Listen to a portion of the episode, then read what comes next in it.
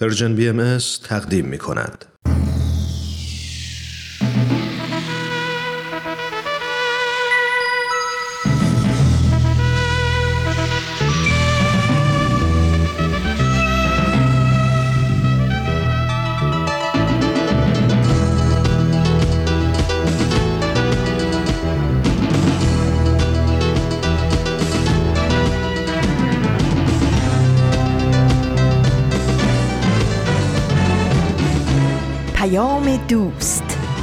برنامه ای برای تفاهم و پیوند دلها.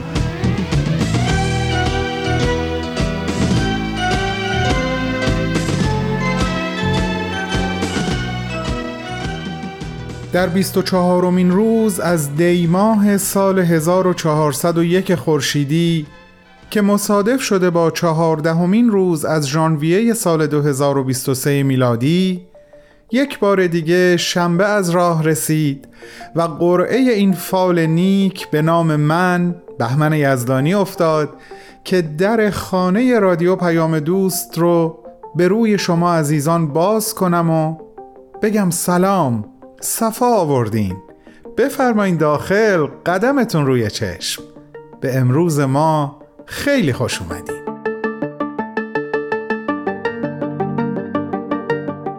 از اینکه دوباره در خدمتتون هستم حقیقتا خوشحالم و مثل همیشه آرزو می کنم این 45 دقیقه ای که با هم هستیم از دقایق خوب و خوش امروزمون محسوب بشه. خودش خیلی زود میگذره اما امیدوارم خاطرش برامون مندگار باشه.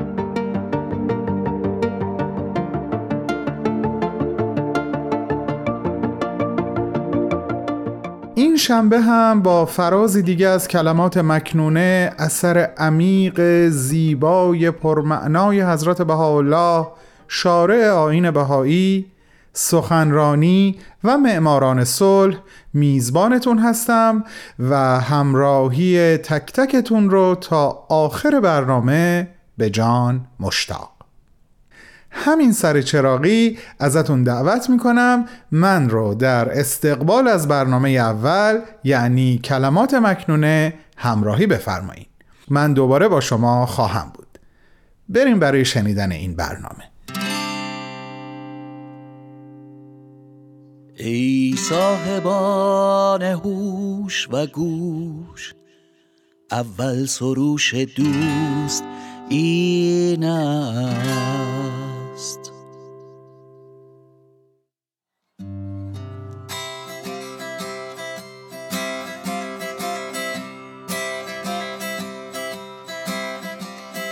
بلبل منوی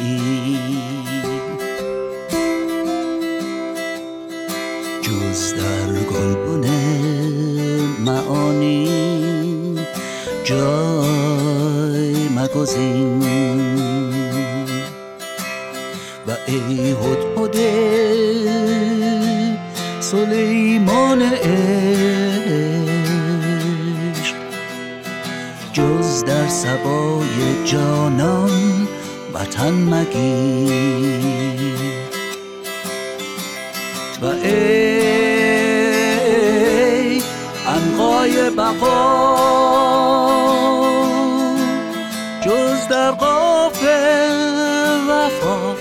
محل مپذیر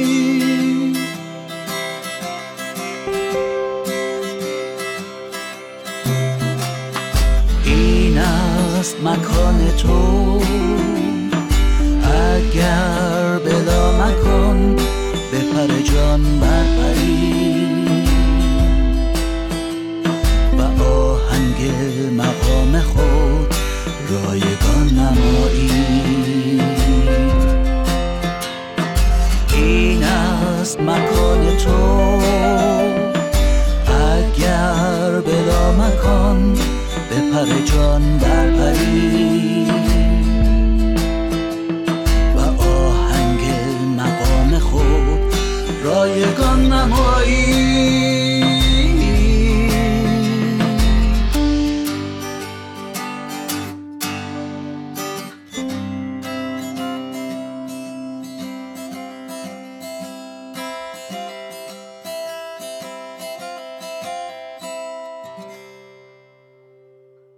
دوستان عزیزم امروز قصد دارم از فواصل بین برنامه ها برای یاداوری هایی که کم و بیش باهاش آشنا هستین بهره ببرم. تکرار این صحبت ها در حقیقت به این خاطر هست که دلم می‌خواد حاصل تلاش های حقیقتا بیوقفه همکارانم به نتیجه مطلوبش برسه. و اون نتیجه مطلوب چیزی نیست جز دیده شدن یا شنیده شدن اون برنامه ها توسط شما. فکر می‌کنم همه به خوبی آگاهیم که یکی از اهداف جامعه جهانی بهایی توجه ویژه و مستمر به کودکان بوده و هست. به جهت تربیت نسلی که بتونن مسئولیت های مهم و ارزشمندی رو با تکیه به توانایی های معنوی و انسانیشون به عهده بگیرن. خب طبعا رسانه من و شما یعنی Persian BMS هم از این امر مهم غافل نبوده و نیست و در حد وسع تلاش کرده و تلاش می‌کنه تا بتونه در خدمت کودکان عزیز و والدینشون باشه.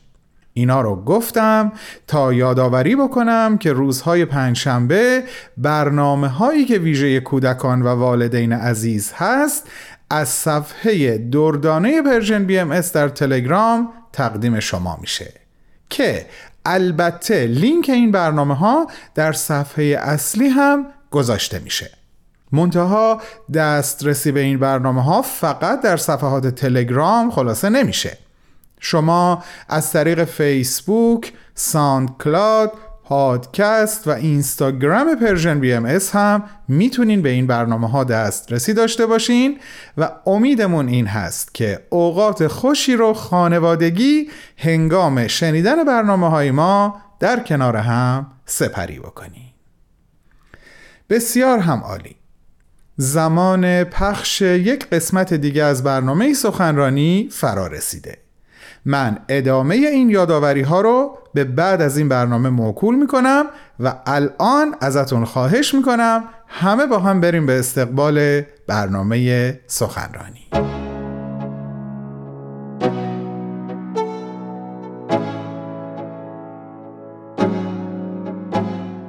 عزیزان همراه و علاقمند به برنامه سخنرانی امروز با سومین بخش از گزیده صحبت‌های سرکار خانم شهلا شفیق نویسنده، پژوهشگر و جامعه شناس با شما همراه هستم. خانم شفیق در 22 دومین همایش سالانه انجمن ادب و هنر ایران سخنرانی داشتند با عنوان زنان در ایران معاصر تیرگی ها و روشنایی ها در شنیدن این برنامه با شما همراه هم.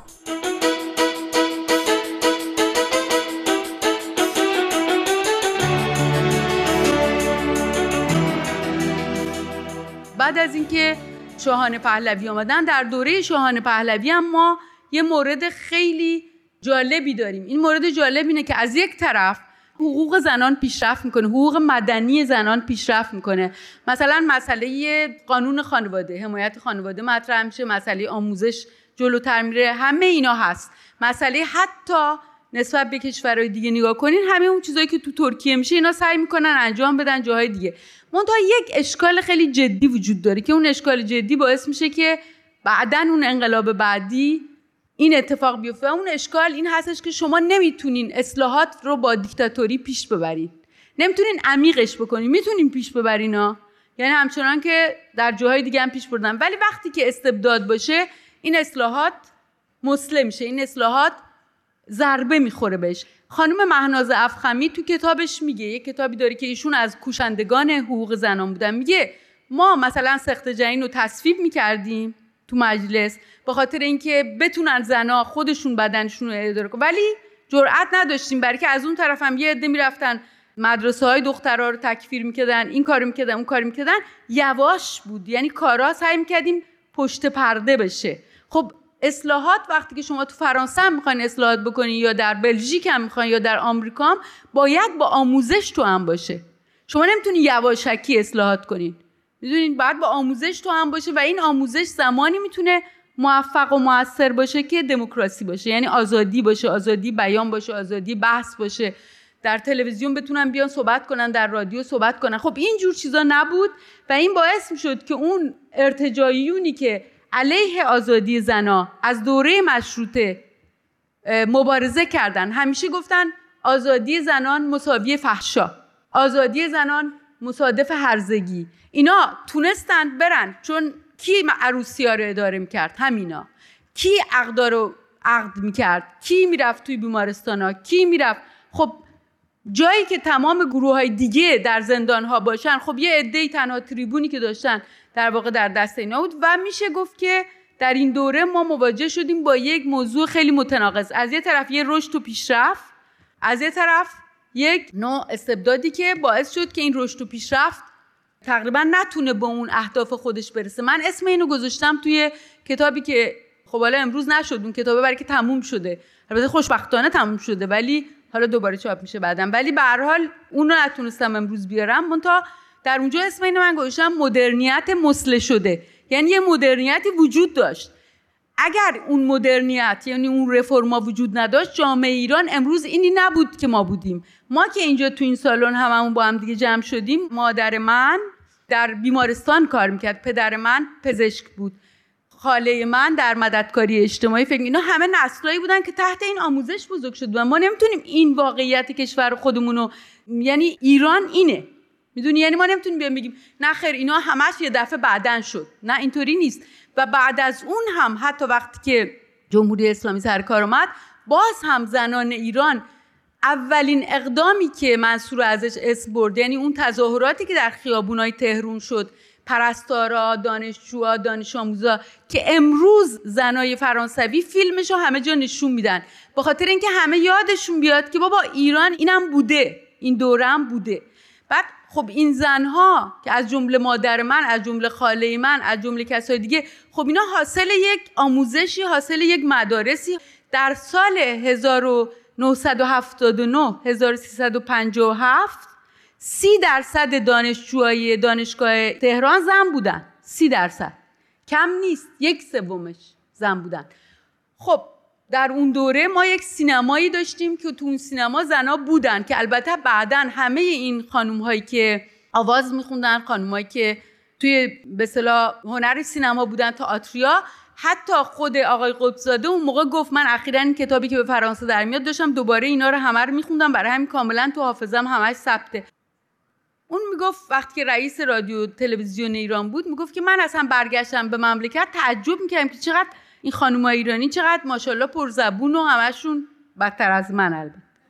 بعد همشون چیزن اهل صحبت و اهل اظهار وجود. من اصلا همچین تصویری از ایران نشه اون موقعی که رفته بود دانشجو بود در آمریکا. بنابراین اینجوری بود. این وضعیت اینطوری بود. بعدا اون آقای قدسزاده توضیح میده اونجا که ما باید اینا رو ممنوع تصویر کنیم. کسانی که اینجا بودن و مثلا تو تلویزیون حالا زن و مرد نداره همه رو. به خاطر اینکه جمعیت ایران باید اینا رو یادش بره. بعد یادش بره این چهره رو. بعد یه چهره دیگه بیشه.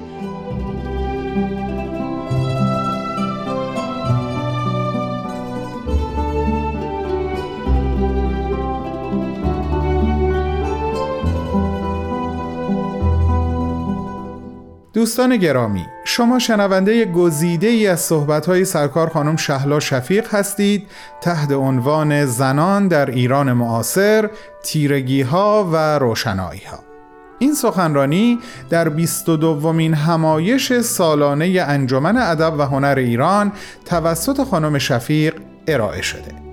بعد از چند لحظه کوتاه به ادامه صحبت‌های ایشون گوش خواهیم کرد.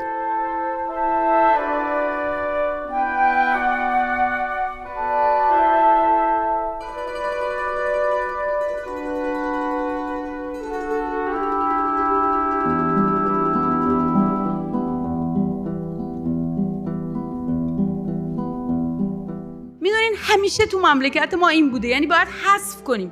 باید اینو حذف کنیم باید اینو سانسور کنیم. خب این باعث میشه که شما تاریخ رو به طور کلی به شکل قطع ببینین و این قطع برای جوونای ما وحشتناکه. همون نکته ای که اون جوون به من می‌گفت می‌گفت آقای نامجو یه شاعری رو خونده. این شاعر رو شما می‌شناسین؟ یعنی نمیشناخت. اصلا نمی‌دونست که همچی چیزی بوده. تا اینکه آقای نامجو که خب بالاخره خوشبختانه رفته و اون شعر رو خونده و مورد علاقه جوونام هست اونو می‌خونه باعث میشه یه عده تازه برن بگردن ببینن که این کسی که این شعر رو سروده گر به تو افتادم نظر چهره به چهره رو به رو شهر دهم غم تو را مو به مو بله. یعنی در واقع اون جوون باید از جانب آقای و چه بهتر که آقای نامجو می‌خونه. ولی می‌خوام بگم اینه وضعیتی که حذف این چهره ها حالا حذف این چهره ها در مورد زنا بسیار بیشتر صورت گرفته با خاطر همون فرهنگ مسلط که میگن و به نظر من یکی از بدترین چیزهایی که اتفاق افتاده که البته در همه جهان هست ولی در مورد ما بیشتر اینه که همه فکر می‌کنن موضوع زنا حق زنا حق زناست. در صورت که اینطوری نیست. حق زنا یعنی حق جامعه. یعنی اینکه در یه جامعه که زنانش حقی ندارن مردان هم حقی ندارن. یعنی اگه ما این رو متوجه بشیم بعد خیلی از مسائلمون بهتر حل میشه. و پدر من که خودش چهار تا دختر داشت همیشه به من می‌گفت چون همه بهش می‌گفتن تو چجوری ناراحت نیستی؟ فقط چهار تا دختر داری؟ می‌گفت یعنی چی؟ من اصلا دلم می‌خواد پنجمی هم دختر باشه برای که زنا فرقی نداره. من اون دخترم رو یه جوری تربیت می‌کنم که مال این جامعه است. مربوط به این جامعه است. و همیشه از کودکی ما اینجوری بزرگ شدیم. و من می‌تونم به شما بگم که من در اون دوره یک مدرسه ای رفتم چون پدر من خیلی اهل دانش و فرهنگ بود یک مدرسه در ایران رفتم که در اون سالها درسای ما با تئاتر انجام می‌شد نمی‌دونم صحبت های ما همش چیز بود. و وقتی آمدم در تبعید در فرانسه یعنی سال 82 که آمدم فرانسه هیچی هم زبون فرانسه نمی‌دونستم. این دوره کودکی و این که پدر و مادری که به کتاب و دانش و اینا و اون مدرسه باعث شد که من بتونم خیلی سریع با این جامعه جدید هیچ وقت از ایران خارج نشده بودم. به جز هندی جا نرفته بودم. به علت وطن دوستی البته کار بی خودی بوده چون پدرم همیشه می‌گفت تو برو زبان و اینا. من عاشق ایران بودم. من گفتم من از ایران نمی‌خوام برم بیرون. و بعد به زور ما رو بیرون کردن. حالا اون یه بحث دیگه است. ولی به هر حال وقتی آمدم در فرانسه این دوره کودکی و این باز بودن فرهنگی که در این خانواده و در مدرسه من تجربه کرده بودم در کودکی باعث شد که بتونم با جامعه جدید هم بهتر گفتگو کنم و برم و به دنبال یاد گرفتنش و اینا. می‌دونی اینه یعنی می‌خوام بگم که جایی که زنان حق داشته باشن و این حق یه چیزی نیست که فقط مربوط به زنان باشه. وای بر اجتماعی که زنان درش بیحقن و در اون اجتماع مردان هم بیحقن. حالا امروز همیشه میگن مردا تو ایران سالاره. اصلا چنین نیست. یعنی به عقیده من مردها هم در ایران هیچ حقوقی یعنی بقیده من هم همه می‌دونن حقوقی ندارن برای که همه چی منوط هست به یک سلسله مراتبه که بر اساس به نام خدا همه سرکوب میشن. بعد حالا زنها نصف تلقی میشن ولی مردا ممکنه دلشون به این خوش باشه که حقوقشون بالاتر ولی در واقع بی حق و حقوقن. در واقع بی حق و حقوقن. بنابراین ما در این دوره پهلوی وقتی که وارد این دوره پهلوی میشیم یک سری اصلاحات بسیار مثبت هست که تاثیراتش رو تو جامعه ایران می‌بینیم. یک نکته های تاریک برای که اسم این نوشته من گوشته بودم که البته اون نوشته رو نخوندم. اسمش رو گوشته بودم تیرگی ها و روشنایی ها روشنایی ها این نقطه های مثبت بود. تیرگی ها اون جایی که این استبداد کمک نمی‌کنه که این روشنی ها گسترش پیدا بکنن.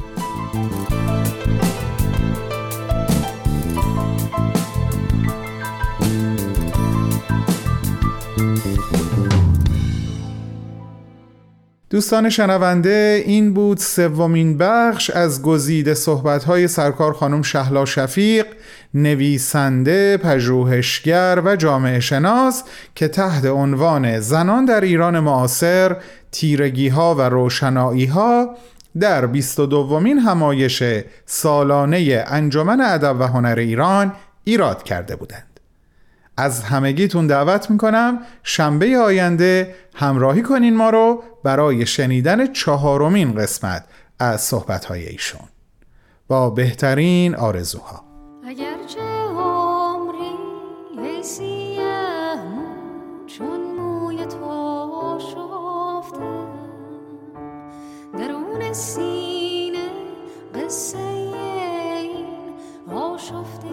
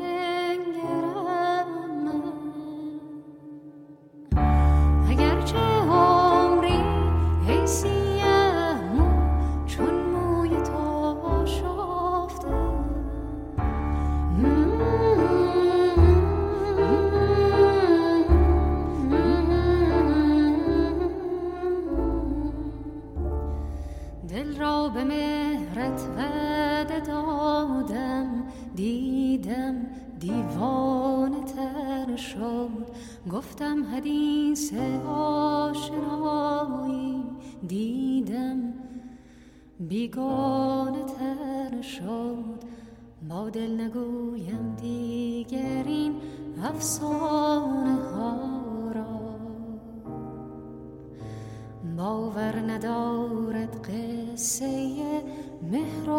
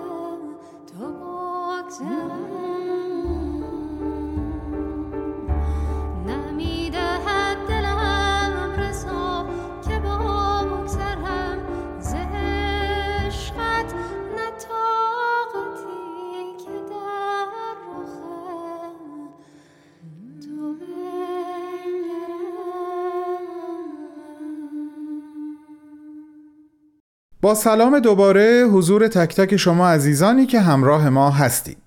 در خدمتتون هستم با یادآوری بعدی این هم مربوط میشه به صفحه تلگرام Persian BMS.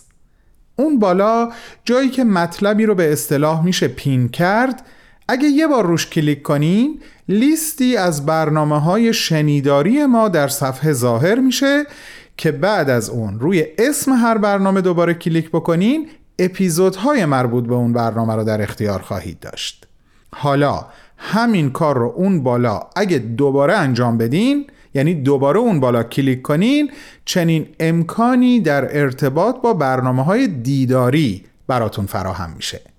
البته اینم بگم که این لیست در حال تکمیل شدنه. اگه اون برنامه‌ای که پیش میگشتین رو پیدا نکردین ناامید نشین. همکاران من انشالله به زودی تعداد بیشتری از برنامه هامون رو در این لیست قرار خواهند.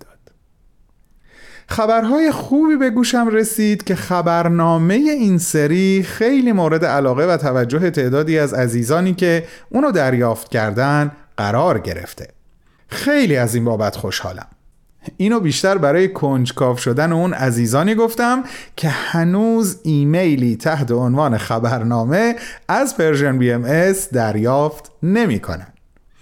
ازتون خواهش می‌کنم به وبسایت ما سر بزنین اون پایین گزینه ثبت نام رو پیدا بکنین و با انجام ثبت نام هر ماه یک خبرنامه از طرف ما دریافت کنین. باور کنین خبرنامه ها خیلی جذابن. بهتون قول میدم. و اما آدرس وبسایتمون. www.persianbms.org خیلی هم عالی. ممنونم که حوصله کردین و به صحبتهای من و به این یادآوری ها گوش دادین.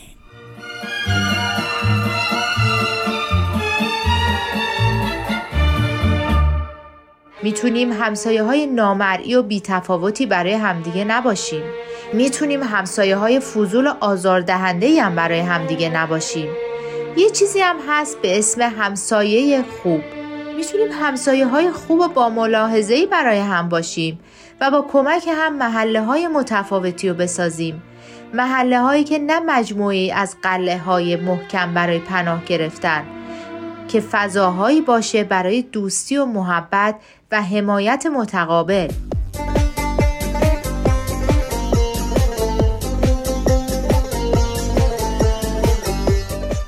سلام همسایه.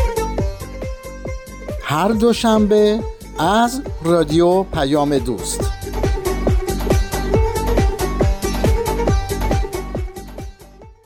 حالا این شما و این بازپخش قسمتی دیگه از برنامه معماران صلح ولی باز با یک یادآوری.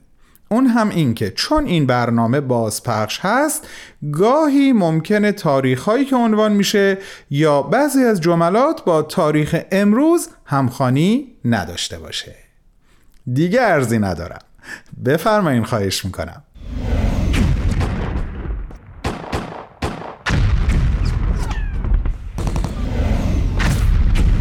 معماران صلح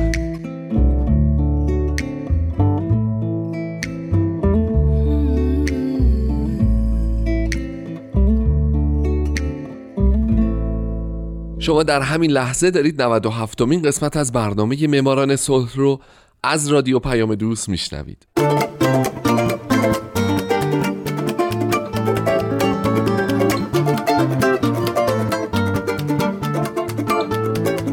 سلام به همه شما شنوندگان صلح دوست.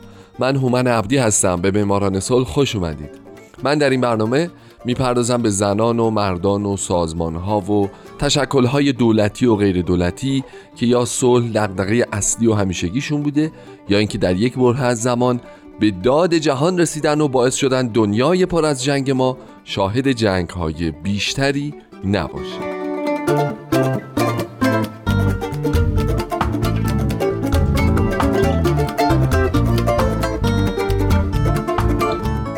این هفته سال 1988 نیروهای حافظ صلح سازمان ملل متحد.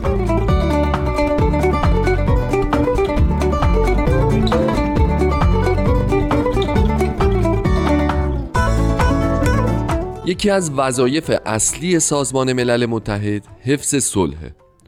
این وظیفه بر عهده نیروهای حافظ صلح این سازمان گذاشته شده. کمیته که ابزاری منحصر به فرد و پویاست که وظیفش کمک به کشورهای آسیب دیده از جنگ و ایجاد شرایط تحقق صلح پایدار در اونجا هست بنابراین میشه اونها رو هم بانی و هم حافظ صلح دونست و لابد اونا تونستن در اون زمان انقدر خوب عمل کنن که کمیته نوبل اعلام کنه نیروهای حافظ صلح سازمان ملل متحد به خاطر تلاششون در کمک به تحقق یکی از اصول بنیادین سازمان ملل برنده جایزه نوبل صلحن در سال 1988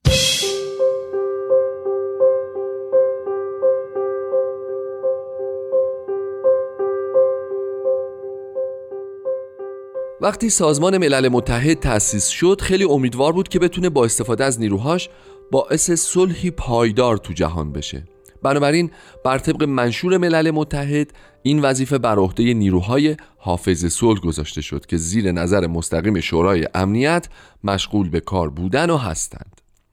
نیروهای حافظ صلح یا همون کلاهابیا از سربازا، افسران پلیس و نیروهای غیر نظامی تشکیل میشن. کسانی که برای اولین بار در طول جنگ سرد کارشون رو شروع کرده بودند چرا که در اون زمان جهان به دو گروه که دشمن خونی همدیگه بودن تبدیل شده بود و خلاصه ایجاب می‌کرد که یه همچین نیروی وجود داشته باشه تا شاید بتونه از مشکلات جدیتر جلوگیری کنه.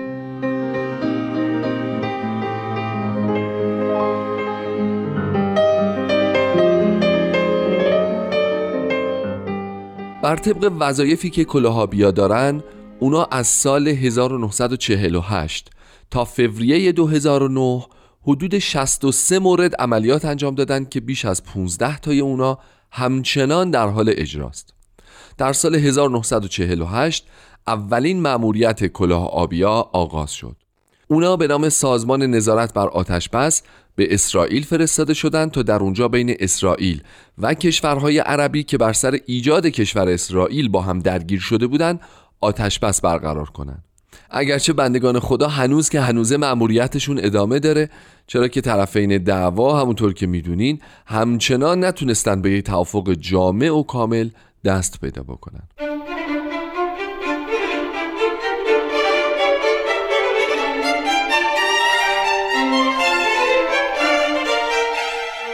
دومین مأموریت نیروهای حافظ صلح سازمان ملل متحد یا همون کلاه آبی ها حدود یک سال بعد انجام شد که یک گروه نظامی ناظر در هند و پاکستان از طرف سازمان ملل مأموریت پیدا کردند تا بر روابط بین این دو کشور که پس از خروج شبه قاره هند از زیر استعمار انگلستان از هم جدا شده بودند نظارت بکنه. همچنین از جمله اقدامات اولیه کلاهابیا میشه به حضور اونها بعد از جنگ کره در سال 1953 اشاره کرد که این مأموریت تا سال 1967 یعنی 14 سال طول کشید. یعنی زمانی که نیروهای آمریکایی و کره جنوبی بالاخره تونستن بر اوضاع مسلط بشن.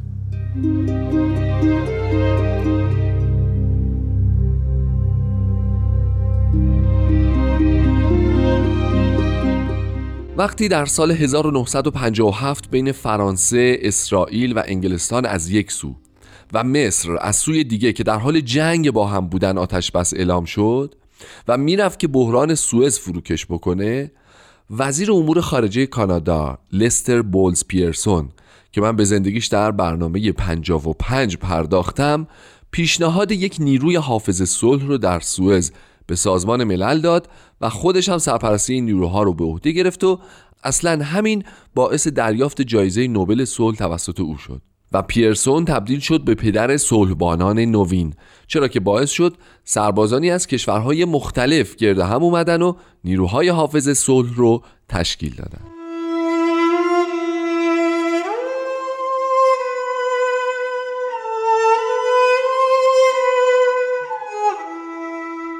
به خاطر این اقدامات و دیگر اقدامات نیروهای حافظ صلح سازمان ملل متحد یا کلاهابی ها بود که این گروه در سال 1988 تونستند به جایزه نوبل صلح دست پیدا بکنند چرا که دیگه جهان متوجه حضور و اهمیت اونها در جریان مناقشات و جنگ ها که ماشاءالله کم هم نبودن و نیستن شده بود. بعد از پایان جنگ سرد جهان و در پی اون سازمان ملل متحد و حافظان صلح تغییرات زیادی رو شاهد بودند. در فضای جدید شورای امنیت گروه های حافظ صلح بزرگتر و پیچیده رو تأسیس کرد که اغلب برای کمک به اجرای موافقت نامه های صلح بین طرفین متخاصم در درگیری های بین کشورها یا جنگ های داخلی اقدام کردند و علاوه بر انجام فعالیت های قبلیشون درگیر موضوعات غیر نظامی هم مثل نحوه برگزاری انتخابات در کشورهای مختلف می شدن تا رفتار مدنی در پروسه انتخابات تضمین بشه.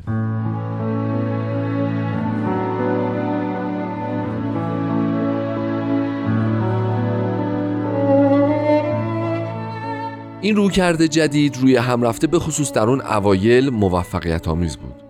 مثلا کلاهابیا تونستن در السالوادور و موزامبیک باعث صلحی خودکفا بشن. ولی اونها شکست های فاجعه باری هم داشتن.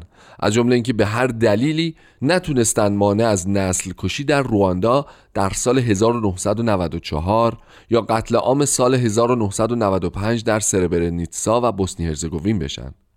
بنابراین سازمان ملل یه بازنگری در سیستم صلحبانان کرد که حاصل شد کمیسیون ایجاد صلح سازمان ملل متحد که علاوه بر اجرای صلح پایدار از طریق برخی اقدامات مدنی به کشورهای کمک می‌کرد که از وضعیت جنگی خارج شدن و احتیاج دارند از طریق دموکراتیک به وضعیت عادی وضعیتی دور از درگیری و خشونت برگردند.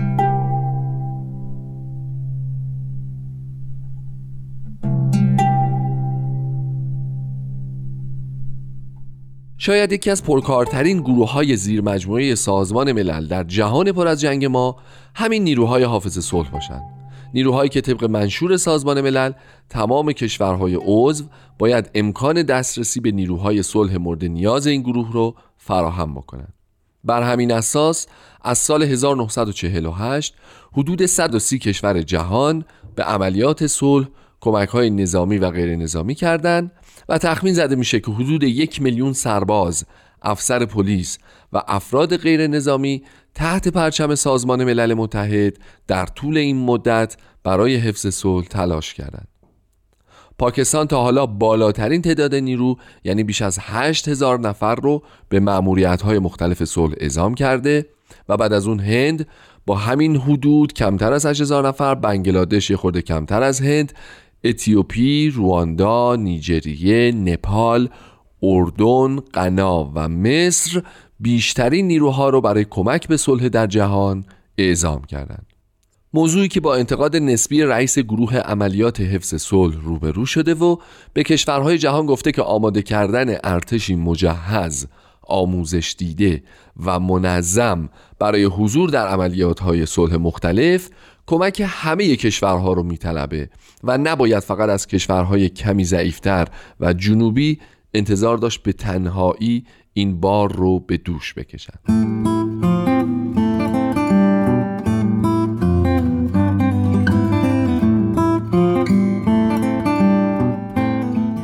و اما خوبه که به عنوان آخرین نکته بدونید که تمام عملیات های حفظ صلح سازمان ملل بر پایه سه اصل اساسیه.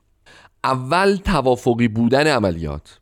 یعنی اینکه عملیات حفظ صلح در کشورهایی که در حال جنگن باید به تایید همه طرفین درگیر برسه و اونا قول بدن که تمام آزادی ها رو به حافظین صلح میدن. دوم بیطرف بودن کلاهابی هاست. یعنی اونا در اجرای عملیاتشون باید تمام تلاششون رو بکنن که از هیچ کدوم از طرفین درگیر جانبداری سیاسی یا نظامی نکنن.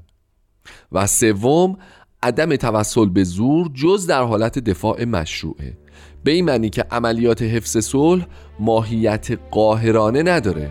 اما وقتی این نیروها مورد حمله قرار می‌گیرن می‌تونن از خودشون دفاع کنن.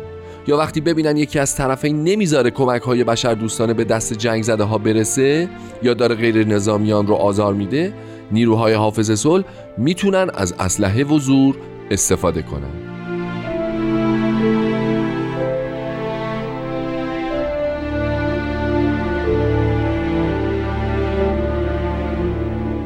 دوستای عزیز با این امید که شمایی که الان به برنامه من گوش می‌دید در آینده یکی از برندگان نوبل صلح باشید من هومن عبدی از همتون خداحافظی می‌کنم. شاد باشید و خدا نگهدار.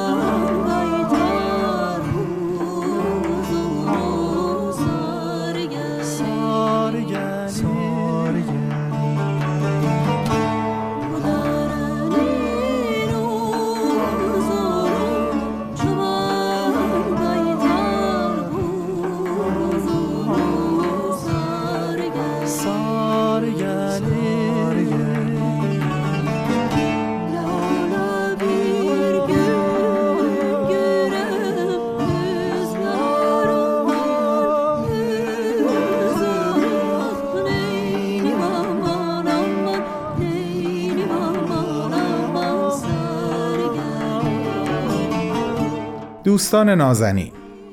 امروز به دلیل اینکه بیشتر زمانی که در اختیار داشتم رو به یاداوری های مربوط به رسانه اختصاص دادم فرصت نشد مروری بر ادامه صحبت های مارشال روزنبرگ از کتاب ارزشمندش ارتباط بدون خشونت داشته باشم. انشاءالله هفته آینده دوباره این مقوله رو ادامه میدم و این فرصت کوتاه باقی مونده رو اختصاص میدم به مهمترین یادآوری. اون هم اشتیاق همیشگی ما برای دریافت پیام های شما. نام Persian BMS رو لطفا در یکی از صفحات دنیای مجازی نظیر فیسبوک، SoundCloud، پادکست، تلگرام یا اینستاگرام جستجو کنین و حقیقی ترین افکار و احساساتتون رو در این صفحات مجازی در ارتباط با برنامه هایی که به عشق و برای شما تهیه میشه با ما در میون بذارین. نمی‌دونم چرا هر بار که این خواهش رو ازتون می‌کنم یاد این دو جمله از شعر سهراب سپهری میافتم. اونجا که میگه صدا کن مرا صدای تو خوب است. ما صدای خوب شما رو از لابلای کلمه های شما هم میشنویم. براتون بهترین ها رو آرزو می‌کنم اما نوع اون بهترین رو به خالقی میسپارم که از ما به ما مهربان تره زیباترین و عمیقترین معناها نصار لحظه هاتون و خداحافظ.